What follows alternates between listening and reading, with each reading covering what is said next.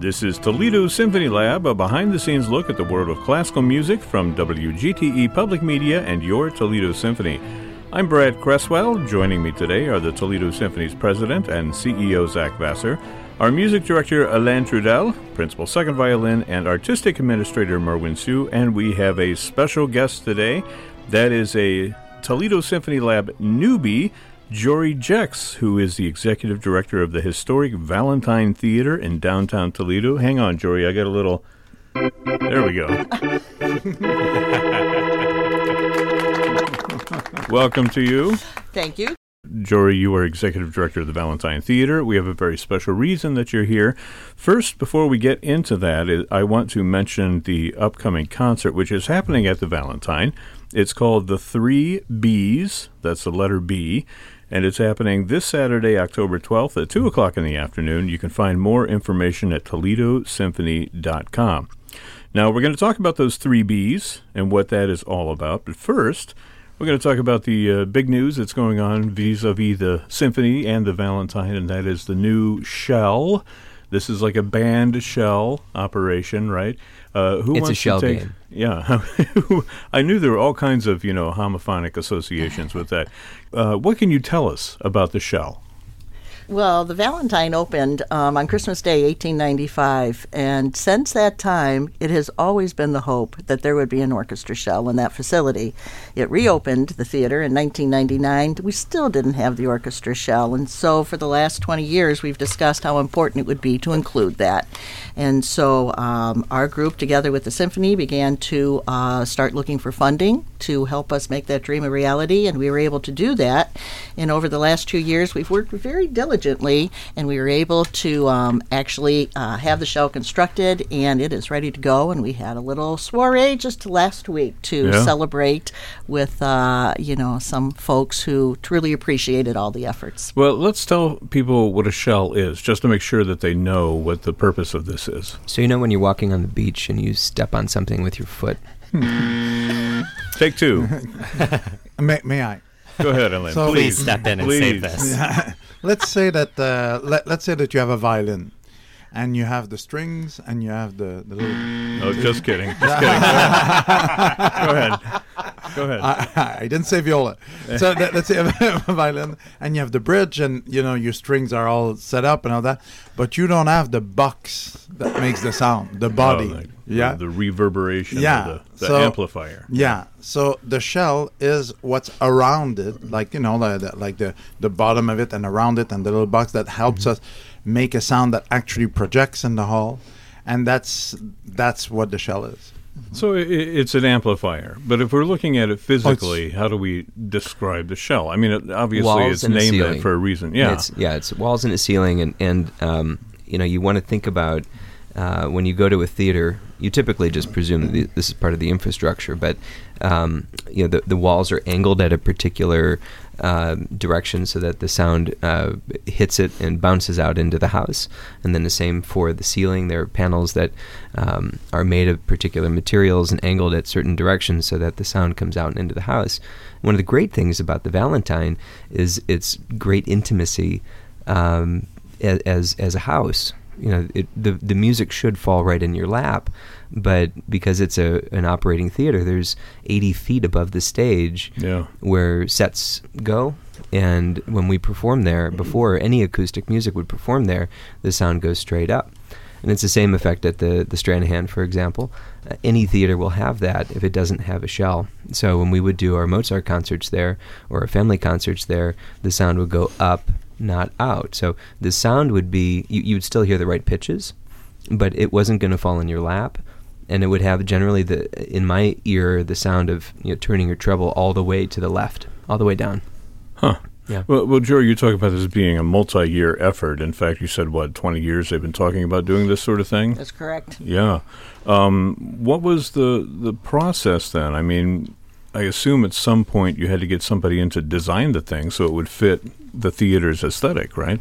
That's correct. And uh, the first group we reached out to is the Wenger Corporation, probably most well known throughout the country for their um, uh, the ability to create just these amazing structures. And we sat down because uh, we wanted, you know, we, we were hoping that the symphony would utilize the peristyle on a more regular basis and create a stronger partnership and um, and that was very important to us, and we so enjoy working with the symphony. So, let's so go back. Let's go back. Did you say the Paris style, or did you mean the Valentine? Did I say the Paris style? Oh, I'm so sorry. I meant the Valentine.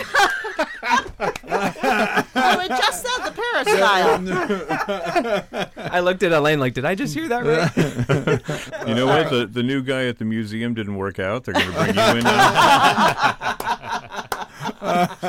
oh, I'm so sorry. I thinking about that peristyle a second ago. So no, the Valentine. So so we wanted to uh, figure out what we could do, and we just thought that it would enhance the Valentine so much more to be able to have that.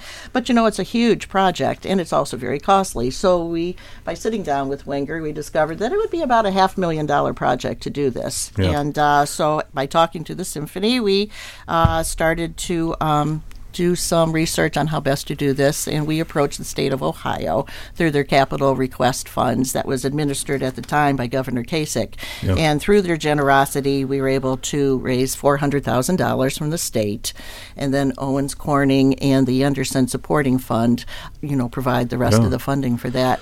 So by sitting with Wenger and creating this show, we, we started to think what would be the best way to do it, and then it was a matter of um, they were submitting plans to us, and Zach and I would sit down and look at them and sig- figure out how we can do that, along with our tech director, because you know the Valentine is uh, we have performances every weekend from September through June. So this Not a lot of time to build the thing, huh? Right, and it Yeah. had to be adaptable. We had to be able to bring it in, take it out, and throughout the year on a regular basis. So it was a huge learning curve for all of us, but one that was challenging, and I truly enjoyed the process. So it's not your typical like like band shell type deal. I mean, this is a pretty advanced piece of equipment that you have It going is. on. What, what hap- do you have storage for it then when oh, you're not using my it? favorite part of the story is that we, we tried to figure out where it would go, and you know, it, can can It's you not in your garage, is can, it? can you wheel it out the back door? Well, no. The, there's a load-bearing wall that's about a foot too low. Can you put it into the pit and then take it down underneath the stage? It was about six inches too too too long. Everything was just slightly too big to use it, and there's no extra space backstage at the Valentine uh, to you know, throw it in the corner because the stage needs to be used. So it was Tim Durham uh, who came up with this fantastic concept of flying the entire thing up into that storage area above the stage when it's not being used on stage. But that required a massive amount of you know uh, re-support within the the walls of the Valentine. So the infrastructure itself had to be reinforced. So it's not just the, the building the shell and, and letting it fly on its own. I mean, you had to do some some work on the theater itself to make this work. We do. I have some stats for you, which I think are fascinating. Oh, we love stats. We love Bring stats. them on. So, uh, we work with Tiffin Scenic Studios, and they're an amazing company who uh, were the actual, uh, 20 years ago, came in to do all the theatrical preparations for the theater. They came in, and it was an eight week project where they had to reinforce the stage so that it was capable of holding the shell. And so the ceiling itself is almost 5,000 pounds. Those are the ceiling pieces alone. The towers are about 11,000 pounds. And the counterweights to balance the towers are about 5,000 pounds. So, total, we're looking at 20 some thousand pounds that this theater has to be able to hold, be able to bring in and out, roll off. And so, it took eight weeks to reinforce the stage so that it was capable of doing that. And that took 373 hours of six people on stage doing that, and about, uh, again, an eight week period. And then the actual construction of the shell uh, took almost 400 hours, and that was with a crew of four people, and then the Wenger. Um, uh, director of the program who came in, and so that was a nine-day project. So altogether, it was in the entire summer. Uh, Labe Electric came in and had to redo the wiring, so it was a huge, huge That's project. a big project. Yeah. Now, Merwin and Alain, are you going to be thinking about those 20,000 or so I was pounds hovering over your head? about that. It's just like these the, the ceiling panels are amazing because Yeah. they they each have this ability to rise and fall, and it really helps to shape Lower, not fall. lower. Rise and lower. That's an excellent point. to, to raise and lower.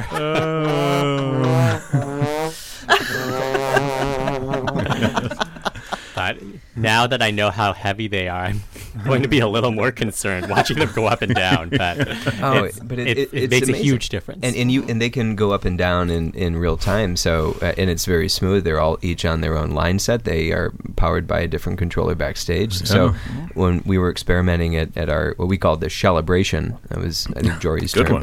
Um, we uh, we saw them go up and down just to play with the acoustics. You know, if it's a big brassy percussion heavy work, you know, you might want to raise the the uh, the ceiling a little bit, raise the roof. Um, if it's more intimate, you might want to lower the roof. And it was Yeah. just incredible to watch these things go up and down, and you know, the audience was oohing and eyeing at them. It's just incredible. And then you think about how much they weigh. Well, uh, you could make this a great selling point for this particular concert because this is the public's first chance to see the shell and hear the shell in operation at the program this Saturday. You could say, you know, show up and see if it works. Show up and see if you know if if it falls or if it lowers, one or the other. It's folly. There's No, that's not a good things. idea. Okay. um, no, it's funny though because when when we had our our celebration, um, none of us had heard it. So we invited some friends to, to listen, and the orchestra had never performed in it. I mean, everybody was was getting together for the first time uh, for the season. They hadn't seen each other since summertime, so there was it was kind of old home week and new home week at the same time. Um, but uh, you know, we we all were excited and a little panicked. What do we do if we spent all mm-hmm. this time and all this money and more work is required? But Yeah. fortunately, it sounded amazing. Good. Yeah. Good. Well, folks have their first chance to hear the shell at the Valentine in action. The concert is called The Three Bs. It's happening this Saturday, October 12th at 2 in the afternoon. More information at ToledoSymphony.com. We're going to talk all about the Three Bs coming up, but it is fundraising time here at uh, FM 91. So we're going to take a quick break, and then we'll come back with the Three Bs in just a few minutes. Now, if you're listening to us on the podcast version, don't forget any time is a good time to support public radio. You can find out more at WGTE.org.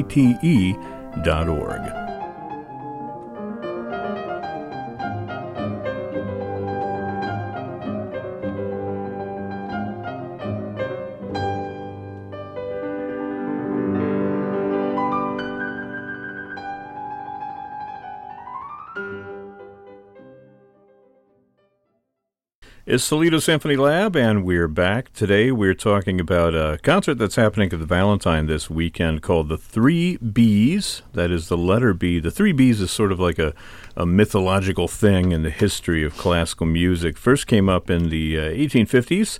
Originally, the three Bs were Bach, Beethoven, and Berlioz, and later on, Berlioz was dumped in favor of Johannes Brahms. So the sort of holy trinity of composers is Bach, who is the father, Beethoven the son, and Brahms is the spirit. So for this concert, they've dumped Brahms. Now it's Bizet. So we've got Bach, Beethoven, and Bizet being performed Saturday, October 12th, uh, 2 o'clock in the afternoon with the new shell at the Valentine. We're going to talk a little bit more about that. But I thought it would be interesting if I asked each of you to supply us with a letter B composer that would be your third B. And um, uh, Jory, I know that we're going to play a little prank on your husband in a minute here. Uh, For people that don't know, you're married to David Jex, who's a composer, uh, longtime educator as well. So he should have an answer to this question. We're going to give him a call. Hopefully, he'll answer the phone. but before we do that, I, I want to go to you, Alain, and maybe Okay. you could tell us what your third B would be. Oh, uh, there, there, there are a few, but Uh, just pick one. okay. uh, the first one that, that came to mind was Berg. Oh, Actually, Berg. yeah, Berg. Actually, because I, you know, I love Wozzeck and I love the concerto. Uh, We're talking about Yeah. Alban Berg, Alban who was Berg, a yeah, 20th century composer, sort of a disciple of Schoenberg and Mahler. and, and, and Mahler, yeah. And- but but also wrote music that uh, you know a lot of casual listeners probably are not attenuated to. But somebody true. who holds a really important place. Yeah, Yeah. Yeah, it's a second Viennese school. But such it's- incredibly beautiful music and just Well, incredibly yeah. moving. It's like now I'm kicking myself for not having thought of it. Berg, Berg's a perfect choice. Um, yeah. Well, one of my TSO favorite performed concertos. that, that violin Yeah. concerto Yeah, a couple of years ago, Yeah. which he wrote uh, in memory of the daughter of Alma Mahler and uh, her husband at the time, who was, I can't remember. Walter Gropius. Walter Gropius. Yeah. Um, well, good choice. Okay. We'll give you a little applause for that. It's appropriate because I, I do believe Berg died from a bee sting. So to think of him as Oh, a no. bee Oh, composer, that's a good point. there you go. Yeah. Three bee stings, perhaps. or two. He was the third bee.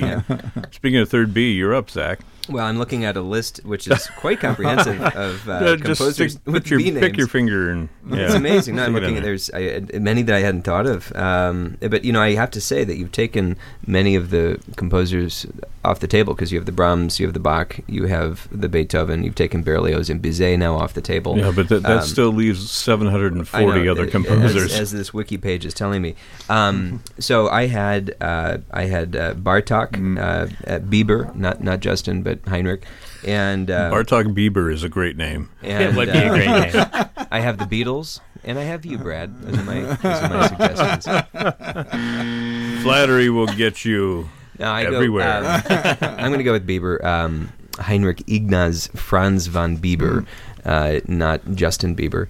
Uh, though there's a hilarious uh, comparison of the two on uh, Classic FM meme.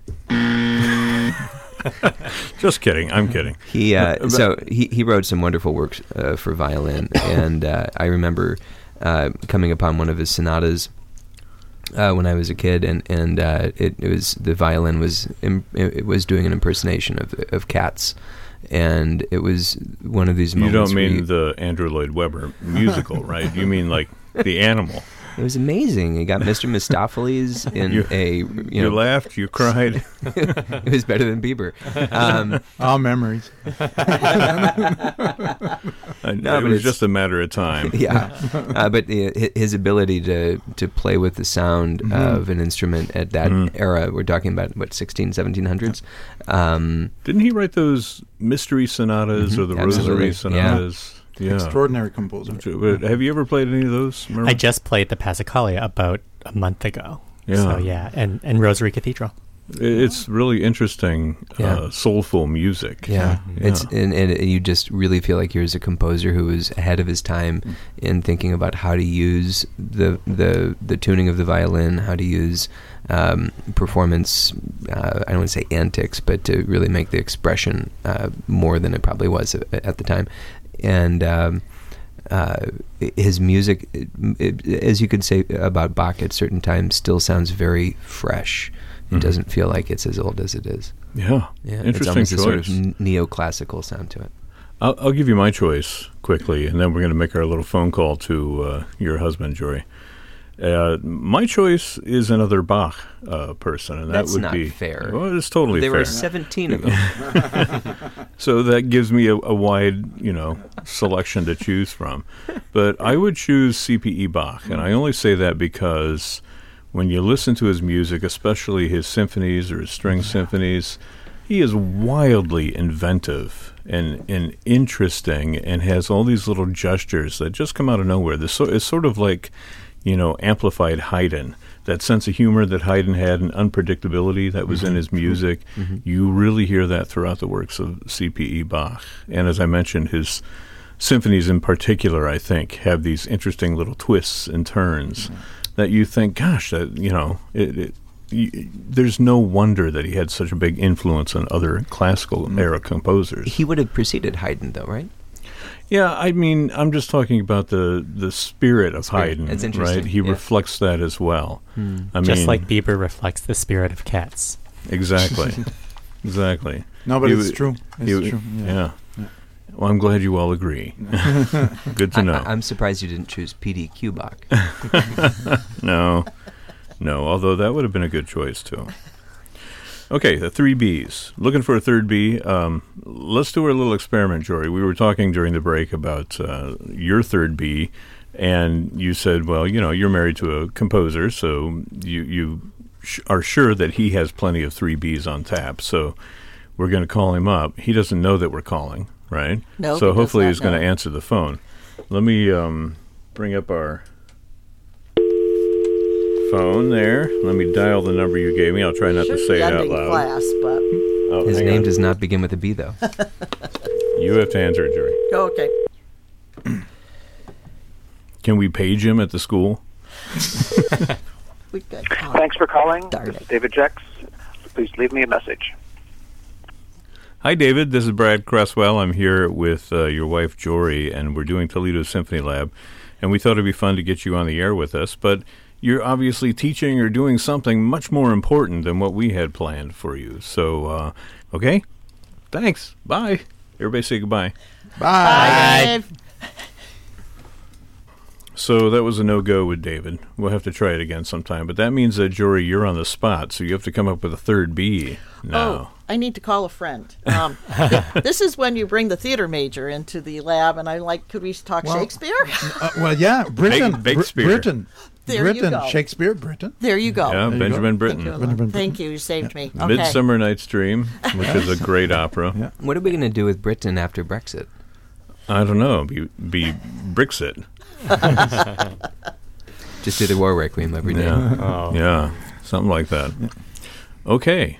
Merwin, what's your third B? Well, I had a s- slight inkling that Alain might actually choose this composer, but I was wrong. So um, I'm going to go with Lili Boulanger, um, Oh. a composer who we've discussed quite a bit um, already on this show, but a composer that we both really um, venerate. She had uh, just a tragically short career. But um, she was the sister of the noted pedagogue um, Nadia Boulanger, and she had this incredibly unique voice. Um, she writes choral music, you know, and I, I, I have to say, I'm not normally somebody who listens a lot to choral music, and I just find that her voice in that realm in particular is incredibly unique. And we're discussing, um, hopefully, doing some more kind of like sizable pieces of hers with the symphony in the future. Yeah, uh, she died very young, Yeah, right? So there's hardly any music of hers that is extant. We've done two of her brief kind of orchestral preludes um, in the last couple of seasons. Uh, f- I've played a couple of her short pieces for violin and piano, which I think were also kind of transcribed for flute as well. But most of her work is choral. Yeah. nature. Uh, you want to say something, Dak? I just want to think about all the B composers that we didn't name. Well, I was going to say we're going to do a lightning round. You each get a second choice. So your Okay. fourth B, okay? All right. Lightning round, fourth B. Alain, Oh, Bartok. Bartok. What do you say, Zach? I'd say Barber. what do you say, Jory? Leonard Bernstein. Oh, good one. Why didn't we think of that? Bernstein was going to be my choice. I'm, Okay, I'm totally. go for it. Yes. Um, I'm going to go with PDQ Bach then. Uh, I'll go with Arnold Yeah, yeah. Bax. Um, Bax, wonderful um, um, symphonist, uh, great tone poems, wrote a beautiful violins, three beautiful violin sonatas, but loved the third. I'm going to go with um, uh, Elmer Bernstein. Um, One more round. Let's One go more around. round. Yeah. Whoa, okay. Uh, we uh, can play this game until you can't think of a B name, right? Oh, wow. Zach is pulling up his Wikipedia. uh, yeah, yes. um, well, I had Berlioz, but uh, but you mentioned it before. You mentioned him before. I would cho- I would have chosen Berlioz. Yeah. because he was just crazy. Absolutely. Yeah, Yeah. yeah. Berlioz. I mean, from 1830 on, you know, it was I know. the music changed forever. Absolutely. Berlioz. Bruckner. that Bruckner. was where I was going. Oh, you were Is going that- Bruckner, So yeah. I, I just got. This is like watching the draft and wondering why somebody hasn't been drafted yet. Yeah. I, Bruckner Uh, made yeah, it to the third right. round. Yeah, that's another game we can I, think I'm of. waiting for the sixth round to get my quarterback. We can do fantasy composer football. Jory, you got another would be B a lot in there fun. somewhere? I'm kind of uh, cheating off of Zach's list here, but uh, William Byrd. William of- Byrd. William Byrd. Elizabethan era composer, English Renaissance. Yeah. Can you name any William Byrd compositions? and I will defer to uh, Let's go- Let's call it. Some sort of magical must have happened. We got to call up David again. The, the magical madrigal. There you go. We're, we're just biding our time until your husband calls in. Come on, Dave. Um, so I think for me, I'd go with Ernst Bloch. Bit of an Ohio connection. Um, he actually Yeah. emigrated from Europe to Ohio to be the founding director of the Cleveland Institute of Music, and Wow. wrote these wonderful pieces for strings. He just had a great voice for strings. Um, the Schelomo for cello is beautiful. Yeah, And- he's done uh, King Solomon. Yeah. Beautiful stuff. Well, I mean, we should probably bring it to a close because we can talk three Bs all day long. Four Bs, five Bs. We're I having think we some got trouble a with the number three. I feel like we we lost that there. yeah, we have to expand that list. Well, the concert is happening uh, Saturday afternoon. It's called the Three Bs. It's happening at the Valentine Theater, October 12th at 2 o'clock in the afternoon. More information at ToledoSymphony.com. Don't forget, it's your first chance to see the big new shell in action and to hear it in action at the uh, Valentine Theater. We're going to take a break for our fundraiser, and then we'll come back and we'll talk about uh, the shell, we'll talk about the Valentine a little more. I also have a Valentine quiz for all of you. Anytime is a good time to support public radio, and you can do that right now by going online to our website at wgte.org. And thanks.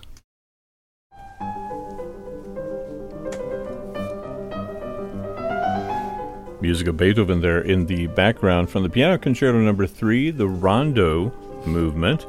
That's one of the pieces that are being performed by the Toledo Symphony at their Three Bs concert, Beethoven being one B. The other B is Bach, and the third B is Bizet. We've already heard about our own third Bs, but one thing that we didn't do was talk about some of the music that's going to be on this actual concert. I wonder if uh, somebody wants to take the lead and tell us what's going to be. I just remember thinking about this concert as we didn't know what the hall would sound like. So what should we perform? So I think that there's you know a, a, a Bach orchestra a little bit smaller. Um, Beethoven we want to see what a concerto would sound like. Big, romantic Beethoven concerto, and then um, uh, a symphony by Bizet, uh, underperformed symphony by Bizet, I'd say, and um, really to test the dynamic range of this space. So I'm, I'm Yeah. very very pleased. So you knew that the shell was going to be there before you planned the repertoire. Right. We actually Wow. hoped that the shell was going to be there a year ago, but uh, you know, construction and fundraising delays Yeah. have their way. Yeah. Well, we heard that story in the first part of our podcast today, talking about it. Alain, you're conducting the concert. Yes, absolutely. Right? Yeah. I- Yeah, Is yeah. it that often that you get a chance to conduct like these Bach orchestral suites? Uh, well, uh, in in the the previous incarnation of this series, uh, we would program something like the Bach, like Yeah. like Zach uh, said, but we would never go like too much forward in the the repertoire, like. Uh, uh, repertoire that's more in the romantic era because of course we had to keep it to a minimal number of musicians because the space not, not the space on stage but the sonic space uh, and we didn't have a shell of course. And uh, that that really created the problem for people he- uh, hearing uh, each other on stage because uh, in the hall is one thing but also we need to to be able to hear each other on stage Yeah. and and now when we had our first uh, little tryout with everybody there, the everybody heard the first note for the first time, musicians and public alike. Uh, it was an incredible revelation for everybody. Everybody was so excited in the orchestra. They still are. We've been talking about it for two weeks now. Yeah. So th- there's a big build up for us going there. And uh, of course, last year when they saw that I programmed the Bizet Symphony. Now the the Bizet Symphony is, uh, is uh, you know Bach and Beethoven we know, but Bizet is always like oh why why He's would the third man that? out here. Yeah, I know, Yeah. but it's uh, like Zach said, it's underperformed. It's the music of a genius. He wrote this. He was Very sixteen. young. Yeah. You know, I finished it. He was 17, but he wrote most of it when he was, uh, you know, 16 as a teenager. And and this is very fresh, of course, fresh music, and it's very virtuosic. But you can, you have to have a good environment to play it. It's basically like the last movement is a first uh, violin, like the the whole first violin section concerto. it's Mm, yeah. for all of them is very very demanding. And if it's in an um, acoustic that's very dry, it makes it very difficult. It's like walking on eggshell. But with the the shell, with the new sound, basically it's a new hall. Like for us, basically it's like we're we're entering a new space that never existed before, and boom, it's there. It's uh, Yeah. it's that. It's that transfer. That the transformation is that big. So f- everybody's very excited to play it. It went from being very tentative when it was programmed last year, but of course we had the vision. We said, well, no, no, next year is going to be a really good sounding stage and good sounding hall. And now when we played, uh, that's why I had uh, in the the rehearsal that we did for the public, there was a part that was public and there was a part that was private after. And the part that was private, I did a little bit of the adagietto from Mahler Five to to have the strings play together, and we did some of the bizet already. Yeah. Yeah, so uh, two weeks ago, ju- just to hear what it would feel like, what it would sound like, and already you could see people, the shoulders coming down. Okay, this is gonna be fine. A so sense of be all right. relief. huh? Oh yeah, well, an Yeah. excitement, even more than Right. relief. It's like total excitement. So I, I- it's a good counterpart if you have Bach that is also very festive. I want to have something very festive to open, and the orchestra suites are very festive to open those first movements. And and there's some of my favorite music. The last two suites are incredible uh, harmonically, and they're just and also the, the the tunes that they have in them are Yeah. like you know. And and then after that we go to Bizet and finish with Beethoven. And for Beethoven, we have one of the really really great pianists of, of the this generation, who just uh, uh, he was one of the the youngest uh, finalists. He, he came in second at the Chopin competition, in Warsaw. That's a big big big deal. And we're very um, you know part of my our, my job is to scout and to see how can we get them before they they, they hit the big big big time and that uh, they're not affordable anymore. Before, yeah, before the paycheck goes yeah, well, uh, through before the roof. exactly, and be, before they sign with a huge agency, and we we're pretty good at that. Uh, Merwin does a great job, and uh, we, we we you know we work and we got this uh, Charles Richard Hamelin. He's going to be fantastic in Beethoven's Third Concerto. Again, something we wouldn't have played before in that uh, environment. Yeah. Yeah. Well, that's interesting to hear about all those pieces. I mean, that Bizet Symphony will probably be familiar to people. I mean, it's Mm-hmm. something that is, I play it fairly often on the radio when I have a chance. Uh, remarkable that he was so young when he wrote it, as still a student.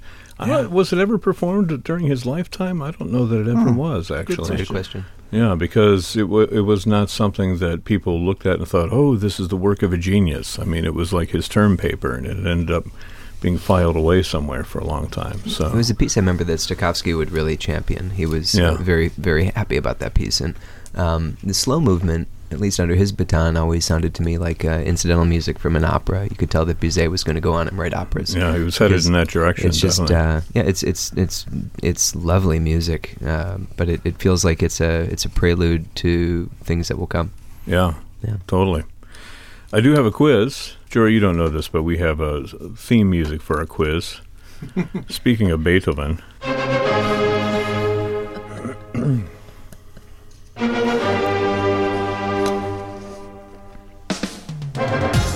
Okay. This is just a, a quick little quiz. I it's called The History of the Valentine. Jory, you have to wait until everybody else gets a chance to answer, right? Understood. And then you that have way, to get them all right. yes, It's a little pressure. that's right. We can always edit it later, right? the history of the peristyle quiz. I truly apologize for that. No, that's okay. Okay. That's okay. It's your first time. I understand. I was nervous. History of the Valentine quiz. Okay, who was the Valentine Theater named for? This is a multiple choice. Okay, was it Rudolph Valentino? Was it Saint Valentine? Or was it Valentine Ketchum? Which one? You Uh, say three? one. Yep. Yeah, good one. Named for Valentine Ketchum, actually built by his son George Ketchum. Oh, I thought it was Ash Ketchum who was the son.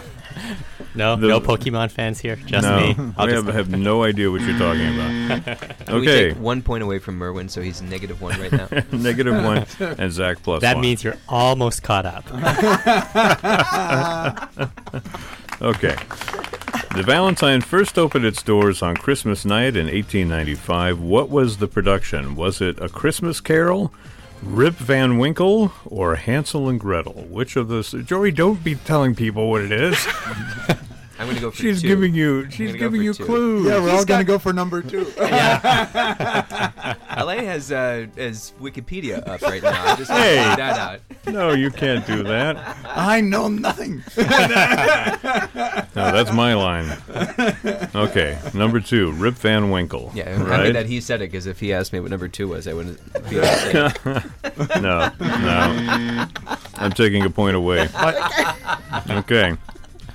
Here's another question. Uh, uh, Valentine Ketchum's son, George Ketchum, actually built the theater, and among other things, that he did uh, in town, he owned a local professional baseball team. What were they called? Were they the Toledo Mud Hens? Were they the Toledo Tornadoes? Or were they the Toledo Mommies? One, two, or three? Let's go with the tornadoes. Oh, that No, so not the. Tornadoes. Well, let's go with the mommies. Do you even know what a mommy is? Uh, It's an alternative to a papa. Okay. oh, That's much better than what I had. Wait, Okay. Where's the sad trombone sound effect when you need it? That's the very sad trombone. It's a bass trombone. Yeah. Okay. How many seats are in the current Valentine Theater? Are there 900 seats, 901 seats, or 902 seats? Oh, wow. 901. 901. 901. It makes sense that you guys would know that. But my question is, where is that that odd seat? I mean, is like there just like a seat up in the balcony somewhere? It's for the Phantom. I never found it. I mean, It Jory, sits up you're, by the chandelier. you're the executive director. Who in the world thought it was a good idea to have that one extra seat? I know. I completely understand. We talk about that a lot. Yeah. See, this way they can say, look, at the Valentine, we have more than 900 More than Oh, there 900 go. seats. That's it. That's it. And you can also say to somebody, you know, you're sitting in the special seat. It doesn't matter what seat they're sitting in. You can say, you're in the 901st or 901st. Wow, I can't wait till we get to 901 episodes. I, I You'll be like That's thrown. my, my four-year-old would have gotten that one right. I'll be I'll be 900 by 901. then. hey, you know, that's what we do here. All right. When it was built, the Valentine Theater had a very distinctive feature. What was this distinctive feature about Had the one building extra seat. itself? Besides one extra seat. And, and it can be any number of these, actually. I'm just going to put a few out there. Was it, was it hot water baths, a cantilevered balcony, incandescent lights? Any, all, one, two, three? Which of those do you think? Let's go for all of the above.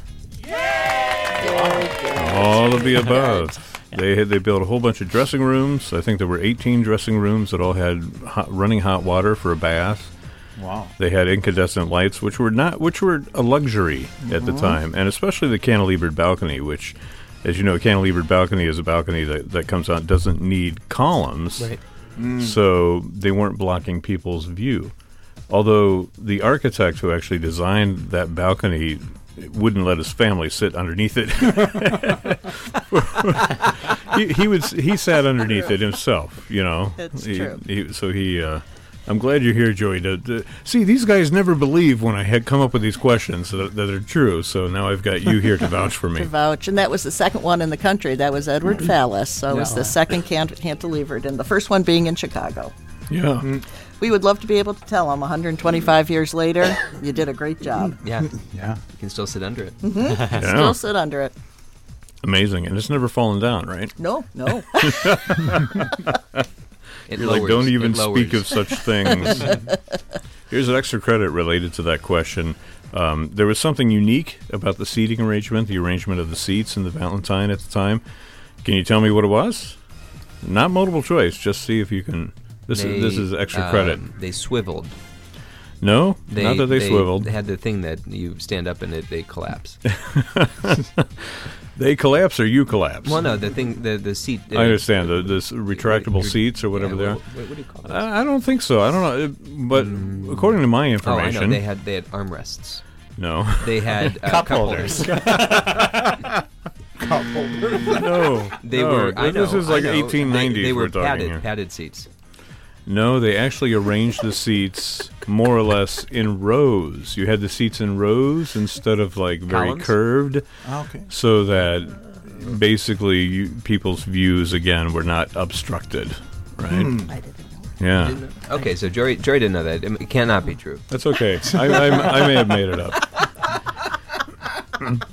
Okay, during the 1970s, the Valentine briefly played host to which local organization? Was it the Toledo Symphony, the Toledo Ballet, or WGTE 1970s? in the 1970s? Yeah. No, not the symphony. I'd say. I'm that. going to go with WGTE.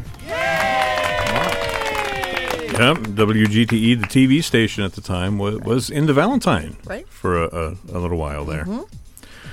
Last question. I know you're breathing a sigh of relief. Valentine Theater was famously uh, renovated in the 1990s, as we talked about. Went through like a 21 year, I, I believe, planning period Yeah. to renovate the theater to its current state. What was the first organization to perform at the Valentine Theater after its grand reopening? Was it Toledo Opera, Toledo Ballet, or Toledo Symphony? Which of those three I put would on a show? say probably the opera. Good. But don't ask me which one. They did Tosca. Rip Van Winkle. actually, it was Rip Van Winkle. you know But the that opera. wasn't the that wasn't the opening concert, wasn't it? Like uh, um, they did a gala. yeah, Had a big and, and- gala. was- but the first performing organization to put on a show there after the renovation was Toledo Opera. Yeah, and they did not do Bizet or Boccherini or Berg.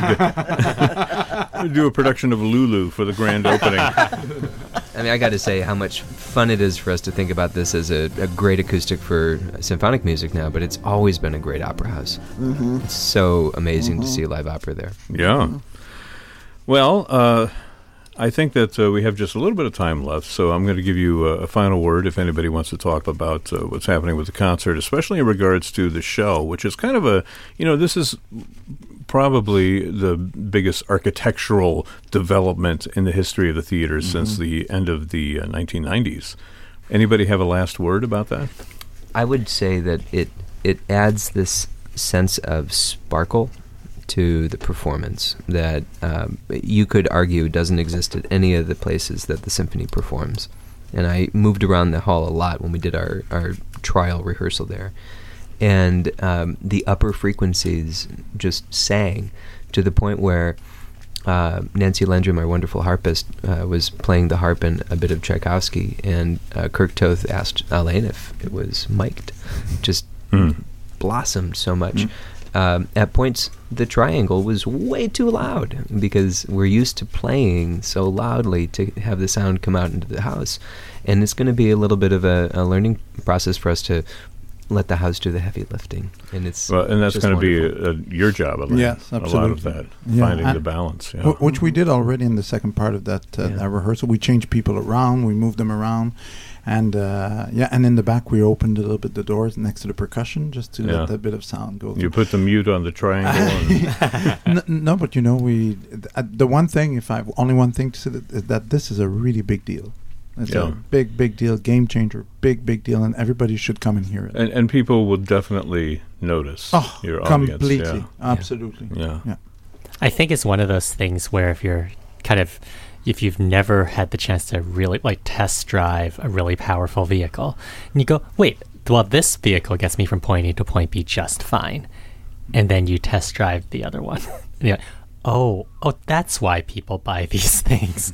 And like all of a sudden th- there's so much of an ease and a comfort to be able to to produce the volume of sound that you're hoping for in your mind's eye and mind's ear, I guess. And then you're able to just produce that without effort, and it's really just liberating. So it's so much fun to be able to play that. I, I would do the same analogy, but use wine. You know, it's like mm-hmm. when you you used to drinking five dollar wine, you know, all your life, and all of a sudden you get a fifty dollar bottle. You're like, whoa, where have you been all my life? Right? I'd also like to thank the uh, the theater technicians and the acousticians who came through, and they worked so hard this summer. And for our folks um, who are uh, work with us throughout the year, they did say to me that it was an incredible experience and one that many folks don't have the opportunity to have to be able. And I I guess I was a little naive when those big trucks pulled up. I thought a lot of the shell would be constructed and we just had to load it in, but no, it came in boxes with millions and millions of pieces. They literally put it together screw by screw, and they said it was uh, it it was an incredible challenge and a wonderful learning experience. I imagine. How many Yeah. Allen wrenches were used? I wonder. It's not I know. I want to see the directions. Did they have directions in French too, just in case? they do. They actually Wenger sends a gentleman out who just directs it every single step of the way, Yeah. and he goes from um, theater to theater doing this. So. You, you didn't see him holding the paper and staring at it and then turning it upside down. turning it upside down. Anything like that? No, but it was it was amazing. So it was um yeah, it was an educational and artistic achievement, and uh, we thank Excellent. everyone involved. And it's beautiful. And it's beautiful. Zak and I picked out the colors, and boy, were we nervous, but we did okay. It's like decorating your living room forever. yeah. 20 years worth of living room decoration. Okay.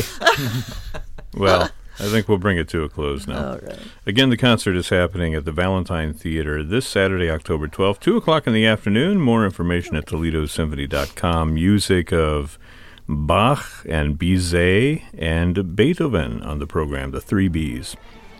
This program is a production of WGTE Public Media in collaboration with our sponsor, the Toledo Symphony, with generous support from the Rita Barber Kern Foundation. You can download episodes of this program as a podcast by going to our website at wgte.org/lab. You can also subscribe to us through your podcast app of choice, including Apple Podcasts and Google Podcasts. Don't forget, you can check out all the upcoming events at the Symphony by visiting their website, ToledoSymphony.com. Also, check out the various social media outlets Facebook, Instagram, and Twitter. My thanks to Zak Vassar, Alain Trudel, Merwin Siu, and our special guest, Jory Jex. I'm Brad Cresswell, and you've been listening to Toledo Symphony Lab from FM 91.